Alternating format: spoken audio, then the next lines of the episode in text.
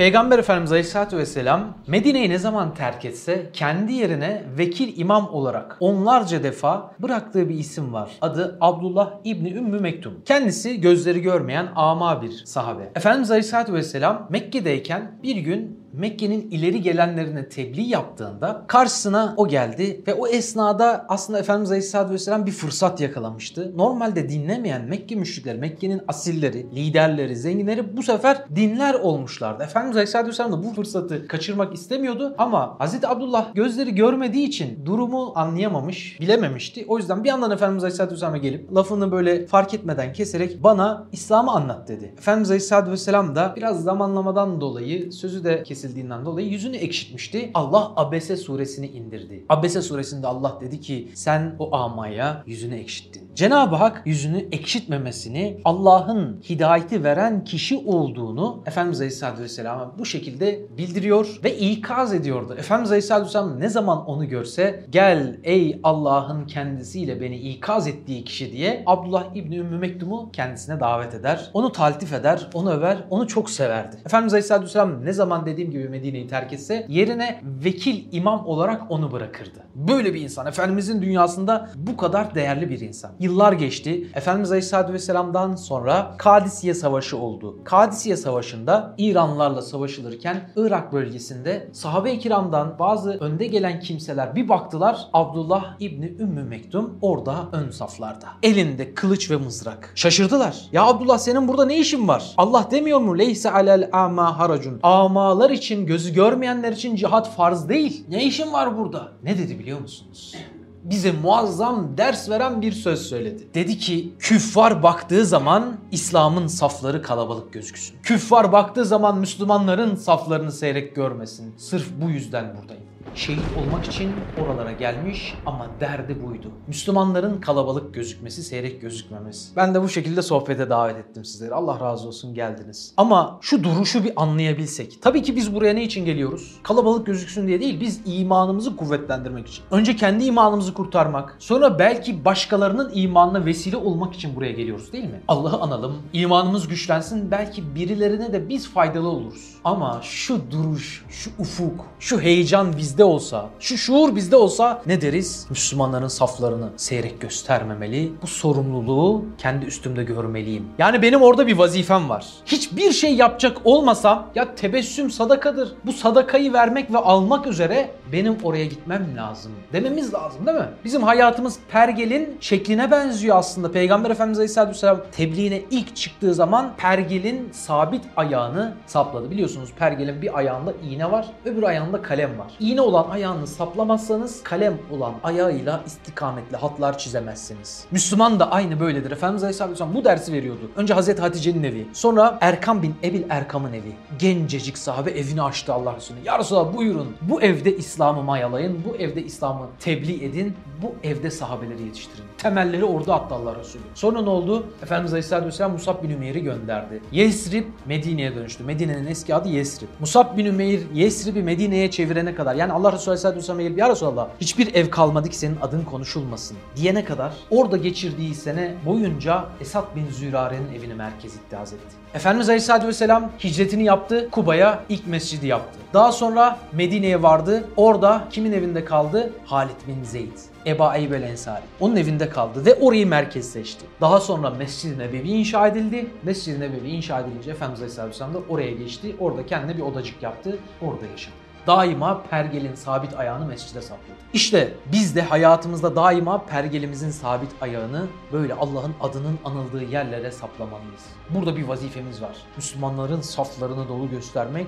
zayıf göstermemek şuuruyla, imanımızı kurtarmak derdiyle. Biliyorsunuz Allah'ın arşında gölgelenecek 7 zümre var. Hangi günde? Güneşin bir mızrak tepeye indiği mahşer gününde. İnsanlar o kadar azap görürken kendi terinde boğulacaklar insanlar. Böyle bir sırada, böyle bir atmosferde düşünün Allah 7 tane insan grubunu özel bir yere ayıracak. Neresi orası? Allah'ın arşının gölgesi. Bu 7 zümrenin özelliklerini Allah Resulü Aleyhisselam tarif ederken bir tanesi diyor ki kalbi mescitte atan adam. Bizim derdimiz elbette çokluk değil ama burada bir duruş sergilememiz gerekiyor. Arkadaşlar bugün size bir surenin tefsirini yapacağız. Tekasür suresi. Tekasür ne demek? Çokluk demek. Allah Resulü Aleyhisselatü Vesselam'ın sinesine kısa sureler indiği zaman her birisi çok derin anlamlar taşıyordu. Tekasür suresi de bizim çok sık namazlarda okuduğumuz belki pek çoğunuzun bildiği kısa surelerden bir tanesi değil mi? Şimdi peki Tekasür suresi bize ne anlatıyor? Bakın mealini önce vereyim size. Sonra anlamı üzerinde biraz düşünmeye başlayalım. Diyor ki çoklukla övünmeniz sizi alıkoydu. Çoklukla övünüyoruz değil mi çoğu zaman? Nihayet kabirlere vardınız. Hayır, ileride bileceksiniz. Hayır, sonra yine bileceksiniz. Gerçekten kesin bir bilgi ile bilmiş olsaydınız cehennemi görmüş olurdunuz. Sonra onu aynel yakin göreceksiniz. Sonra o gün nimetlerden sorguya çekileceksiniz. Bizim günümüz dünyasına çok büyük bir ayna tutan bir sure. Kur'an'da dediğim gibi her kısa surenin verdiği çok kalıcı mesajlar varken bir surenin çokluk üzerinde vurgu yapması çok manidardır. Çoklukla övünmemeyi en büyük sloganı olarak bizim yüzümüze yansıtması bence çok manidar. Çünkü biz öyle bir asırda yaşıyoruz ki çoklukların arkadaşlar kaliteleri boğduğu bir asır bu asır. Bu asır niceliğin niteliği kündeye getirdiği tabiri caizse bir asır. Popülizmin değerleri yıkıp geçtiği bir asır arkadaşlar. Şu an popülist bir dünyada yaşıyoruz. Tabiri caizse pek çok şey bizi tribüne oynamaya sevk ediyor. Pek çok insan tribüne oynuyor. Kitlelere. El alem ne der güdüsüyle, iç güdüsüyle yaşıyor. İnsanlara kendini beğendirmek derdinde. İnsanların beğenisini kazanmak derdinde. Üstad Bediüzzaman bu konuyla ilgili bize diyor ki kemiyetin çok ehemmiyeti yoktur. Önemli olan keyfiyettir. Kemiyet sayısal çokluk demek, nicelik demek, keyfiyet kalite demek, nitelik demek. Buna nasıl bir örnek verebiliriz? Mesela sahilde sayısız kum tanesi var. Değil mi kardeşim? Kaç tane mesela kum tanesi vardır bir sahilde? Sayamayız. Trilyonlarca. Müthiş sayılar değil mi? Ama bir tane elmas hepsini satın alabilir tane olarak bir tane sayısal çok olan şeyden üstün. Evet belki Allah'a inanmayan pek çok insan var dünyada ve insanların çoğu inanmıyor veya Müslüman değiller. Bir Hazreti Muhammed Aleyhisselatü Vesselam elmas gibidir. Hepsini tartar. Bir Hazreti Ebubekir bile hepsini tartar. Hatta Efendimiz Aleyhisselatü Vesselam bir hadisine göre terazinin bir kefesine Hazreti Ebubekir konulsa diğer kefesinde bütün ümmeti tartar. Böyle bir zat. Ama bu asırda bakıyoruz sanki tam tersi değil mi? Çokluklar kaliteleri boğuyor. Maalesef nicelikler nitelikleri kündeye getiriyor. Herkes birbirine bu muhabbeti yapıyor. Kaç evin var? Kaç araban var? Arabanı kaça aldın? Kaça sattın? Evini kaça aldın? Arsanı kaça aldın? Kaça sattın değil mi Emre? Hep böyle bir muhabbet var. Sadece bu kadar mı abi? Değil. Kaç takipçin var? Kaç kişi RT yapıyor? Son durumunu kaç kişi beğenmiş? Kitabın varsa kaç basıldı? Kaç defa baskıya girdi? Hep böyle sayılar üzerinden. Kaç maaşın var? İş teklifi gelmiş. Maaşı ne kadar? Hep böyle sayılar üzerinden değer atfediyoruz. Sayılar sanki her şeyi belirliyor. Tatile gidiyor. Ne kadarlık tatile? Hep rakamlar, hep rakamlar. Sadece öyle değil. Yaptığımız işlere bakalım abi. Tüccarlar var aramızda. Ticaretlerine baksınlar. Hep ne konuşuyoruz? Ne kadar ciro yaptın? Karlılığın ne kadar? Yıllık kazancı ne bu işin? İhracatın ne kadar? ithalatın ne kadar? Değil mi? Hep bu konuşuluyor. Ama ne kadar helal lokma yenildiği, sattığı ürünün müşterinin ne kadar faydasına olduğu, ne kadar hayır duası aldığı, kaç kişiyi helal lokmayla istihdam ettiği, insanların ne kadar hoşnutluğunu kazandığı, ne kadar piyasada dürüst bir ticaret yaptığı konuşulmuyor. Sanki bunlar başarının, kalitenin, güzelliğin kıstası değilmiş. Sanki sayılar esas üstünlüklermiş gibi değil mi? Biz de ona aldanıyoruz. Gözümüzün önünde sanki biz böyle küçük çocuklarız. Poşetler, parlak o paketler bizi cezbediyor. Onlar esas böyle kalite. İçinde halbuki hiçbir şey yok. Sadece şahıslar değil abi. Sadece ailelerin kendi arasındaki bu üzücü sahte yarışlar değil. Sadece şirketlerin sayılar üzerinden işte yıllık planlamalarını yapması, bütün her şeyini, bütün ticaretini sayılar üzerine bina etmesi, helal lokmaymış, dürüstlükmüş bunların kıstas olarak değerlendirilmemesi değil problemimiz. Devletler de kendilerini mesela sayılar üzerinden ifade ediyorlar. Şu kadar nüfusum var, şu kadar cari açığım var, gayri safi milli hasılam bu kadar. Hep rakamlar üzerinde. Sanki tek mesele bu. Ne kadar ahlaklı insan yetiştirmişsin. Ne kadar eğitimli insan yetiştirmişsin. Ne kadar düzgün insan yetiştirmişsin. Ne kadar Ömerler, Aliler yetiştirmişsin. Bu zaviyeden bakınca işin gerçek şekli gözüküyor değil mi? Efendimiz Aleyhisselatü Vesselam'ın zamanındaki insanlara baktığınızda bir Talha bin Ubeydullah'ın evine geldiğinde boynunun bükük olmasından meseleyi çözersiniz. Hanımı ona gelip ne oldu diye sormuştu ya. Sana bir yanlış mı yaptım demişti. Bu da çok güzel bir duruş. Hemen hatayı kusuru kendinde arama. Bu asrın insanı hep kusuru başkasında aramasıyla meşhur. Öyleyiz değil mi abiler? Kusuru daima değil mi Kadir? Başkasında ararız. Karşı tarafta ararız. Hiç kendimizde arama yok. Talha bin Ubeydullah'ın eşi geldi bir hata mı yaptın dedi. Hayır dedi. Peki niye üzgünsün? Hani biz böyle çok üzgün birisi görsek ne deriz Yavuz abi herhalde deriz. İflas etmiş. Karadeniz'de gemilerin mi battı deriz. İflas mı ettin? Bir sorun mu var? Bak Sefa ezber bozuyor. Tam tersi bizimle. Ne diyor? Malım o kadar çok arttı ki ona üzülüyorum. Ha bizim bir ticaretimiz güzel gitse, biraz malımız artsa biz tam tersi herkese yemek ısmarlıyoruz, çok seviniyoruz, mutlu oluyoruz, kutluyoruz bunu değil mi? Onda tam tersi. Malım çok arttı diye üzülüyorum. İşte yaşayan şehit ya Allah Resulü başkasını övmez. Uhud savaşında bir yanımda Cebrail'i diğer yanımda Talha'yı gördüm. Cömert Talha'yı, hayırlı Talha'yı dedi Efendimiz Aleyhisselatü Vesselam. Efendimiz onu cömert diye övdü. İşte o Talha. Hanımı ne diyor biliyor musun? Bunun çözümü var. İşte öyle hanım olacak değil mi Mehmet abi? Allah böyle hanımların sayısını arttırsın. Gerçekten bu asırda yok değil var. Bekar kardeşlerime de böyle hayırlı eşler nasip etsin. Bak hemen ses yükseldi. Aminler yükseldi. Hemen bekarlar böyle eli ayağı bir heyecanlandı. Hadi inşallah. Abi işte Talha bin Ubeydullah'ın eşi ne dedi biliyor musunuz? Bunun çözümü var dedi. Var mısın bütün servetini Medine'ye dağıtalım. Hangi hanım der bunu ya? Bizim zamanımız olsa ya manyak manyak konuşma. Paraya şey yaptı kafası gitti adamın falan. Bak hayırlı eş, saliha eş imandan sonra en büyük lütuf, en büyük nimetlerden. Ne yapıyor? Bütün Medine'ye servetini dağıtıyor. Şimdi anlıyor muyuz çokluk meselesinin bazen bizi yokluğa götürdüğünü? Abicim Bedir Savaşı'nda kaç kişilerdi? 313. Efendimiz Aleyhisselatü Vesselam'la beraber 314. Ama devasa orduları yendiler. Efendimiz Aleyhisselatü Vesselam'ın zamanında hep sayısal azlık ama kalite vardı. Bugün 2 milyar Müslüman var. Sayısal olarak çokuz ama ortada yokuz.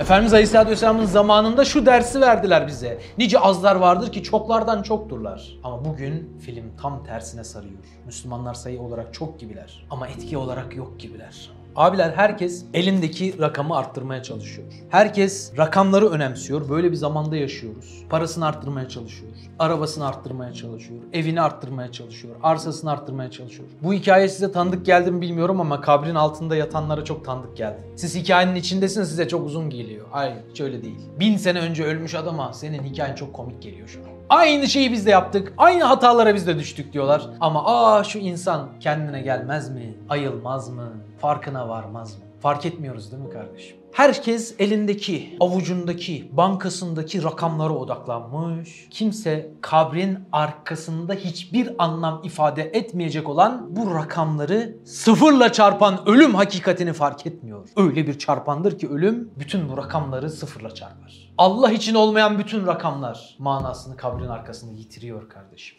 Bütün o sayılar nice kralın başındaki tacını, nice tüccarın, nice zenginin sırtındaki kaftanını eli titremeden çekip alan ölüm hakikatinin farkına varmıyor. Sanki başına gelmeyecek. Ama bizler bu rakamların girdabına düşüyoruz. O küçük semboller, o ufak kutucuklar her şeyi onlarla anlamlandırmaya çalışıyoruz. Ve işte öyle bir anda Tekasür suresi karşımıza çarpıyor. Çoklukla övünmeniz sizin felaketiniz oldu diyor.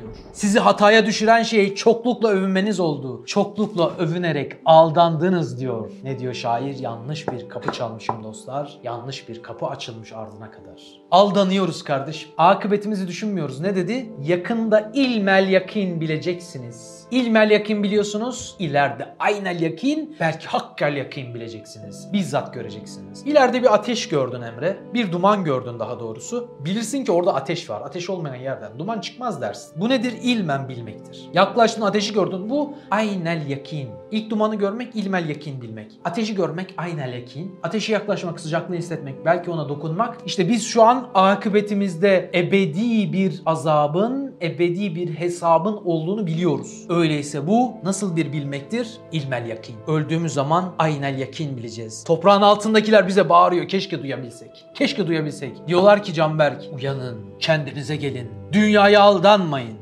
Boğulmayın şu dünyanın havuzlarında, dehlizlerinde. Düşüyorsunuz şu rakamların, çoklukların girdabına. O çokluklar sizi oyalıyor. O çokluklar sizi aldatıyor. Ve diyor ki nihayet kabre vardınız. Fani dünyanın sonsuz görüntüsünün aldanışından uyandınız. Sekizi yan yatırıyorsun değil mi? Sekiz yana yatınca sonsuz oluyor. Nereden biliyorsun sen? Kaleme, mürekkepli kaleme tükenmez kalem demişiz. Kabul etmiyorsun değil mi faniliği? Bitsin istemiyorsun. Tükenmez diyorsun. Halbuki tükeniyor abi. 8 de bitiyor, 80 de bitiyor, 8 trilyon da bitiyor, 80 katrilyon da bitiyor. Hepsinin nihayeti var. Dünyadaki bütün rakamların nihayeti var. Hepsinin sonu var. Fanilik var. Ya işte bir gün o diyara gideceğiz. Sayıların hiçbir anlamını kalmadığı, anlamını yitirdiği bir diyara gideceğiz. O diyara gitmeden önce sayıların kıymetsizliğini ve esas kıymetli olanı bize fark ettirecek şey ne? Ölmeden önce ölmek. Ölmeden önce ölünüz diyor değil mi? Aldanmakta fayda yok. Gözümüzü kapamakla bizi burada durdurmazlar. Sevkiyat var diyor. Aldanma kardeşim, yanlış kapıyı çalma diye Kur'an seni uyarıyor. Bunun da formülü, çözümü nimetlerin arkasındaki, nimet verilme fiilini görmek. Nimetin arkasındaki inamı görmek. Ve inamın da arkasındaki fiilin arkasındaki faili görmek, mün'imi görmek. Nimet, inam ve mün'im ilişkisini kurduğun anda otomatikman buradan bir şükür devşirirsin. Aa, demek bu su öyle tesadüfen karşıma gelmiş değil. Bizzat bu suyu gönderen bir zat var Canberk. Bana bunu ikram ediyor. Benim ihtiyacım olduğunu bilmiş. Bu suyu hazırlamış. Bu suyu yukarıdan tuzlu olarak gönderebilirdi değil mi? Hayır böyle yapmıyor. Ne yapıyor? Suyu tatlı olarak gönderiyor. Niye böyle? Şu kanundan, şu fizik yasasından. Hayır kardeşim Allah böyle istedi diye böyle. Nasılını sen incele sonra. Ona da bilim de. Ama nedeni Allah'ın bunu böyle istemesi. Ayette geçiyor değil mi? Size gökten tatlı bir su değil de tuzlu veya acı bir su indirebilirdik. Hangi hayvanı sulayacaktın, hangi yemişini sulayacak? İşte nimeti görsen, etrafındaki bütün her şeyin nimet olduğunu görsen, bu nimetlerin arkasındaki faili görürsün. Faili görmek için önce fiili görmen lazım. Yani nimetin verildiğini fark etmen lazım. Su tesadüf değil. Nimetler şükür ister, şükür görmezse giderler. Elhamdülillah. O yüzden bizim bir vasfımız Kur'an tarafından böyle vasfediliyor. Onlar sözlerini elhamdülillah diyerek tamamlarlar. Subhaneke la ilme lena illa ma allamtena inneke entel alimul hakim. Ve ahiru davahu menilhamdülillahi rabbil alemin. El Fatiha. Osman Sungur Yeke'nin yeni çıkan Hadi İnşallah kitabını Nüve Pazar, DNR ve kitapyurdu.com'dan satın alabilirsiniz.